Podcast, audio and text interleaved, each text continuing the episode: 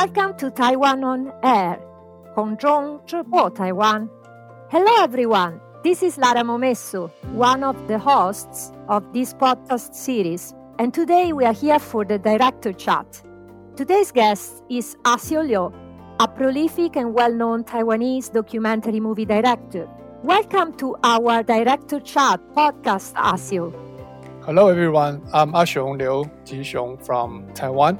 I'm not a native English speaker, so please don't mind. But although we might speak different languages, I hope the language won't be our barrier to understand each other. So uh, please be patient, and I will try my best to tell the stories in my limited knowledge. Thank you. Thank you very much, Asio. Above all, thank you for agreeing to be with us today. So let me first introduce you to our audience. Asio majored in philosophy at National Chengchi University, and he was a copywriter some time ago. But he is best known for directing movies. Let me mention just a few of his works. Under his name, we have the biographical documentary on Huang Haidai, the legendary godfather of Taiwanese puppetry, born in 1901. In 2007, he directed a documentary movie Exotic Exoticism, officially screened in 2009 at the Museum of Modern Art, New York. Also, his movie Quiet Summer was selected at the Philadelphia International Film Festival, and one of his latest works, Journey to the Promised Island, was included in an archive of the exhibition histories of nine Asian countries in the Asia Culture Center Library Program in Korea. Ah, Asio also produced various experimental films, such as And She Wasn't, in 2001, co directed with Ai Weiliu, which was shown at the Sundance Film Festival in 2001. Very recently, he screened Somewhere Unknown in Indochina, which was screened at the Venice Film Festival in 2022. Just after this event in Venice, Asio came to UCLan in Preston and screened a part of his trilogy on the Vietnamese refugee camps in Peng Hu. And today we will be speaking about this trilogy. So let me share the titles first. One is Place of Exception, Unknown Peng Hu Vietnamese refugee camps in the Taiwan Strait. One is Jin Liu Dao, and the other is Refugee Boats to Peng Hu. So let's provide a bit uh, of background about the refugee camps in Peng Hu Island, because I guess that a majority of people actually don't know about it. So we are at the end of the Second Indochina War, 1975, a conflict that involved the US supported South Vietnamese government against the North Vietnamese communists and the People's Army of Vietnam in Vietnam but it also expanded to Cambodia against the Khmer Rouge and in Laos against the Pathet Lao. The war concluded in 1975 with the communist victory over US in Vietnam and the establishment of the Socialist Republic of Vietnam. What happened in the following years is well known to most of us. An outflow of people, one of the major international refugee problems of those times, started from the coasts of Vietnam. Only in the first three years, more than 1 million people departed, and overall, more than 3.5 million people have been resettled in the two decades that followed the end of the war.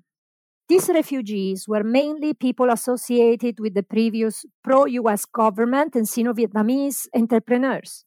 A majority left in the first three years when the US committed to contain the expansion of communism in Asia, tried to accommodate these refugees through a resettlement to US and other Western countries. So today we have communities of ex-Vietnamese refugees in Canada, Australia, England, Belgium, Denmark, and so on and so forth. So these refugees, before reaching these third countries, left often via boats to neighboring countries, so-called first asylum countries, such as Thailand, Malaysia, Singapore, Indonesia, and also the Philippines. So if we check the statistics, we see that by March 1982, Malaysia accepted 8,000 Vietnamese refugees, Indonesia 7,000, Hong Kong more than 10,000, Thailand, more than 180,000, and most of them arrived actually via land, crossing the Laos Vietnamese border. After 1981, the situation had become so unbearable for these first asylum countries that a series of limitations were imposed and a screening of the refugee population started to be put in place. But this is another story. It is also important to note that these journeys were very dangerous and many people died in the process. And there is just an estimate about 500,000 people died or were killed by pirates in this process. So the story I've shared now is well known to contemporaries. What we don't know, though, is the story that you tell us, Asio, in your trilogy. So, Asio, I will pass the microphone to you now. What is this trilogy about and how you ended up embarking in this project, an unexpectedly long term project? Thank you, Laura. Thanks for having me again in this program. The main topic of the trilogy is about the unknown Penghu refugee camps. There were two Indo Chinese refugee camps in Penghu and Penghu is a group of islands, uh, archipelago in the Taiwan Strait. And the Taiwan Strait is, in fact, a very narrow strait which separates Taiwan from the Asia continent. And the other shore of the strait is the mainland China, PRC China. The refugee camps in Penghu is not officially listed and included in the UN's records for the global refugees. The reason is that Taiwan is not a member of the United Nations because of the so called One China policy. So even though we have accommodated more than 2,000 refugees during 1977 to 1988, those uh, records are not officially included in the UN. So basically, the stories of these refugee people during these 12 years are totally forgotten by the world. So sometimes my interviewee in the US or in the Europe will tell me they will meet their Vietnamese friends from other refugee camps in Southeast Asia, but none of them from Taiwan. So sometimes they cannot explain themselves to their friends what happened in their refugee camps in Taiwan. So that's one of the reasons that I want to shoot the trilogy of the forgotten Indo-Chinese refugees in the Penghu refugee camps. Right now, the trilogy is composed of two feature documentaries and one experimental short film. As for the feature documentaries, there will be two episodes of the feature documentaries and the differences of the two episodes are the main characters. The main characters in episode one are the camps, not the boat people. It might look to be an impersonal documentary because when I am talking about the impersonal, I'm trying to compose the story in the film in the point of the camps instead of the people. But I know most audiences are more familiar with uh, stories of people because we're human beings, right? So in the episode two, I will focus on stories of people. And as for the experimental short film, it is in fact deals with the origin of my Penghu refugee project. And the experimental short film is about my dreams of the refugee camps and those dreams are what triggered me to shoot the project in these 10 years. So, Asio, can uh, you tell us a bit more about this dream? What is it about? What is the role of the dream in the story you are telling us? There's an unknown Cambodian girl, and she is a victim of the Khmer Rouge. And uh, in dreams, she asked me a question. She said, Have you ever been there? And of course, I didn't know what she's talking about. What does she mean by there, right? And also, in that, when she asked me, Have you ever been there? There's another term in the dream. I feel like something she's talking about is about refugees. I don't know why, but I just know it. But when I woke up from the dream, I thought it is only a dream. So I did nothing at all. And it was a long time ago. It was into uh, 1995 in last century. But after seven to eight years later, in 2003, I had another dream, and the girl revealed herself again, and she said the refugee camp is to be demolished next month. And in the third dream, there are many, many broken umbrellas scattered on the ground, and the seasonal wind came, and the wind takes all of the broken umbrella away. When I woke up, I thought, why she came to me for the third time after seven years. So I think I have to, even though I don't feel any related to what she talks, but since she came to me for the third time and she talks about the same thing about the refugee camp. So even though I didn't know what it is or what they are, I have to ask. And then when I started to ask, I did found there were a refugee camp in Penghu. So I grabbed my camera to Penghu to shoot the last scene of the refugee camp. And then after that, the camp had been demolished. So these three dreams are all told by the unknown Cambodian girl. And who is she? I don't know, but she did trigger me to find what it is on Earth. And then at this time, I have uh, found 26 to 27 refugee boats accommodated in the Penghu camp. Good. Thank you very much, Asio. And thank you for sharing this detail. The dream, right, is something that fascinated me since the very beginning when I met you, the first time you started to talk about your movies. So the dream, you don't look at it in a transcendental way that you call superstition, but uh, in, a, in rational terms through Durkheim's idea of collective consciousness. Can you say a bit more on how you look at the role of dream in this project and in your life in general in relation to this work? When I had those three dreams in my 20s something or 30 something, I knew nothing about the refugees. I knew nothing about Indochina. I knew nothing about Vietnam, nothing about Cambodia, nothing about Laos. So it did stop me to explore more of the stories because I didn't feel connected with the story. And when I think of the collective unconsciousness, I think it in a way of Carl Jung, a psychoanalyst so I think it is a different idea of collective unconsciousness versus collective consciousness. I think all human beings, we have a, a collective unconsciousness. And that collective unconsciousness is not our personal unconsciousness in my dream.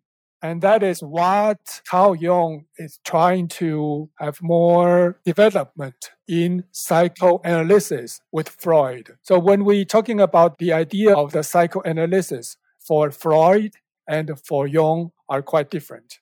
And for me, or Jung focuses on the collective unconsciousness. And that idea will be the key insight for me in my dream. When we talking about the so-called collective unconsciousness, I will categorize that idea into some kind of philosophy of the one.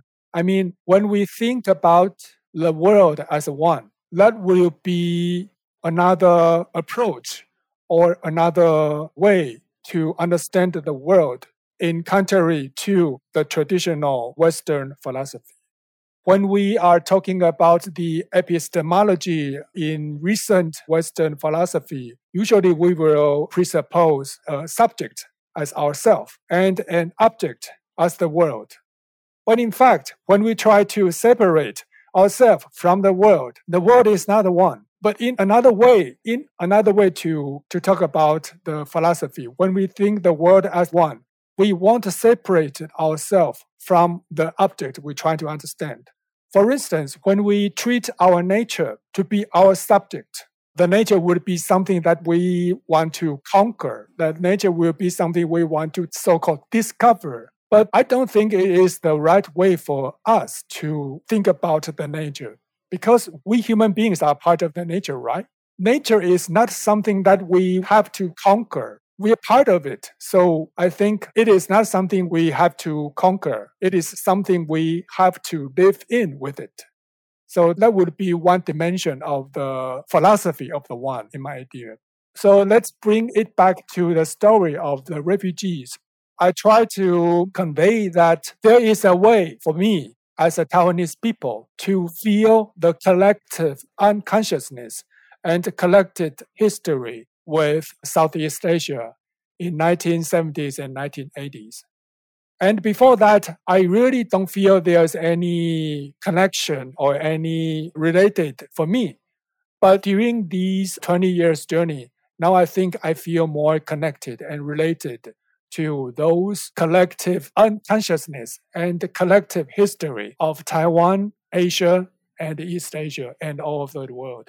It is really, really fascinating this link between uh, reality, dream, the self, and the world around it. So I always like to engage in discussions about this with you in particular.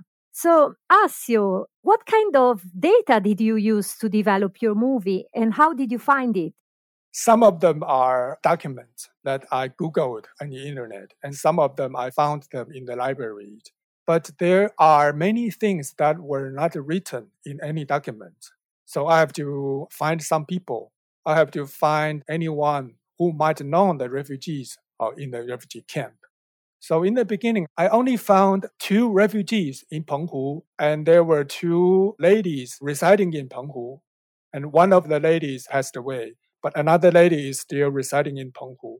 Even though I found two refugees, they could not tell a complete story of their own because they're not writers and uh, they have their oral history. But for me, they cannot conclude everything of their stories for instance, one of the two ladies in Penghu could not remember when did their boat arrive in the Penghu camp.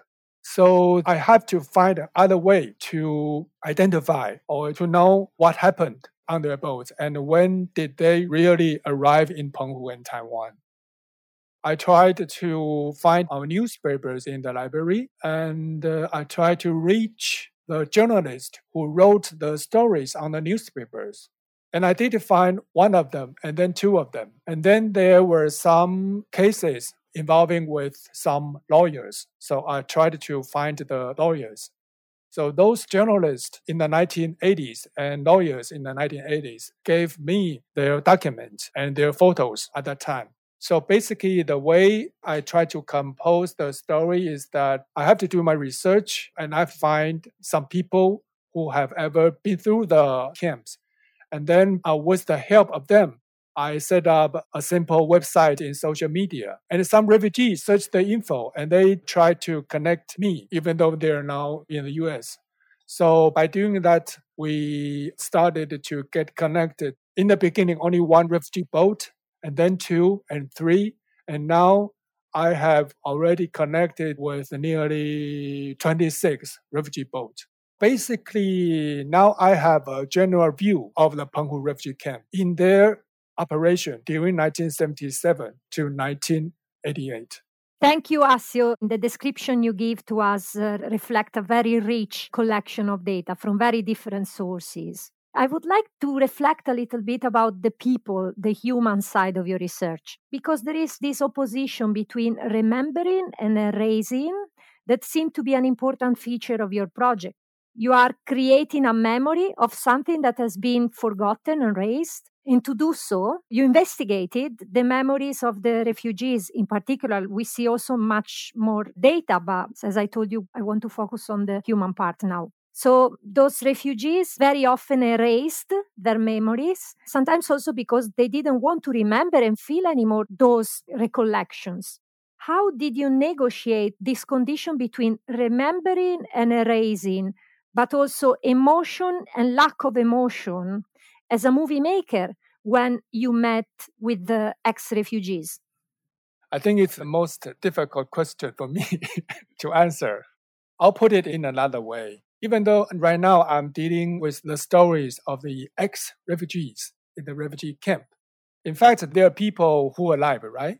They're survivors when we are facing off the survivors, there will be another picture of the people who unfortunately died at sea. And in most cases, those people are the survivors' family members. When I started to reach them for the first time, usually they were surprised that there's someone who is trying to collect the stories of their refugee boat because they think their stories have been forgotten for a very long time. And when I show them some document I found in Taiwan, even their rosters, I've got their names in some archive or documents that I found. So when they see their names were in fact included in the roster, they feel surprised And usually they will feel a little bit comforted because they thought they are totally forgotten by Taiwan. But in fact, their names are kept somewhere in our library. Usually they will thank me for finding that document for them. And then what I try to do is that when I started to have an interview with them, they will say something that they would like to remember. When I compare what they say in the interview with the document that I found in our national archives, I will have some more questions for them. And sometimes that will remind the refugees to talk about something they thought they have been totally forgotten. I think it is an organic uh, process for me to interview them and invite them to talk about the document and archival material that I have found. In that organic process, even though they might have forgotten something, they will be triggered by some archive and uh, say something more about their refugee stories at sea. Sometimes I will feel there's a boundary there's uh, something that I am not quite sure that I can cross when I'm interviewing some survivors, especially those survivors who have many family members died at sea. I have to be very careful. So it will take maybe two times or three times to make the interview more comfortable or to tell their miserable stories at sea. Sometimes they will erase some memory. So if they insist not to talk about something. I won't push them. I will uh, res- respect them. If I know there is something crucial, I will talk about that with them, the archival material that I've found. Sometimes they will try to explain to me, but if they chose not to speak anything, I will respect their intention. Thank you, Asio, for sharing with us this very complex and sometimes contradictory process of doing interview, making interviews.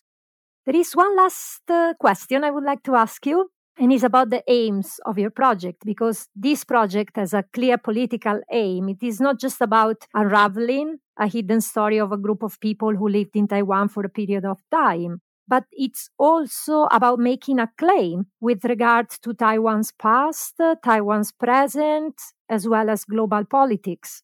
So, can you tell us a bit more about your ambitions, aims with this project? The main characters of my project is the refugees of war. If I may, I would advocate a term such as ROW, refugees of war, in contrary of POW, prisoners of war. When I started, my ambition is to establish a museum for the refugees of wars in Taiwan, in Penghu. But it takes lots of money to build a real museum but I'm a filmmaker, so my intention will try to build such a museum virtually in virtual reality VR technology at this time.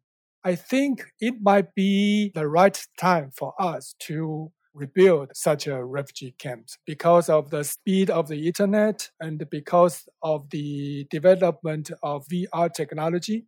The reason to build such a museum for the ROW, uh, refugees of war, is that the global refugee is still quite an issue for global history, world history at this time. But it seems to me that those Indo-Chinese refugees in 1970s, in 1980s, the stories of those refugees of war will in fact enlighten us to face the present refugee issues it will be a very valuable resource for global audience to feel related or to reconnect with the life or stories of refugees of war. And also sometimes you cannot feel related to wars because wars uh, seems to be very far away but all of a sudden, especially when Russia invades Ukraine, I think we do feel that a war is not so far away. It is just at our door and very close to all of us, especially for Taiwanese people. We're still facing the communist China at the other side of the Taiwanese Strait. I think it is crucial for us to reverse the stories of the refugees of war I know there are right now some museums built for immigrants, such as I think there's a migration museum in the UK and there are some immigration museums in Denmark or in Canada. But it seems that there is still no such a museum, especially focused on the refugees of wars. That really surprised me a lot because the world have been evolving after World War One and World War II. And in these recent 100 years and 200 years, there are, in fact, many, many refugees of wars. We will find some museums of wars and we will find some museums of migrations, but it is very difficult for us to find a museum for the refugees of wars. I could not understand. It is very crucial for us to build such a museum in some way. So that is my ambition. It's a very meaningful ambition, Asio. I hope you will succeed. Asio, thank you very much for talking to us about such an engaging, original, and stimulating project. The fact that it is in progress because you haven't finished the final draft of your um, three movies, this raises even more curiosity and questions on my side, and I'm sure also on the audience side. So, how can we follow your work in the next steps? I have set up some social media accounts in internet so if any audience is, is interested, please search for the keywords such as Penghu refugee camps. Penghu is spelled as P E N G H U. So if you search Penghu refugee camps, I think you will find our website and our social media account.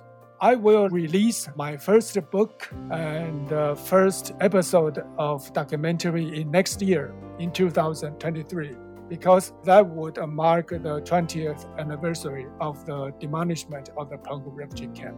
So please stay tuned and keep in touch with us online. Thank you, Asio. I hope that many of our listeners have been inspired by this director chat. Keep tuned, as Asio said, and see you next time. Thank you. Bye bye.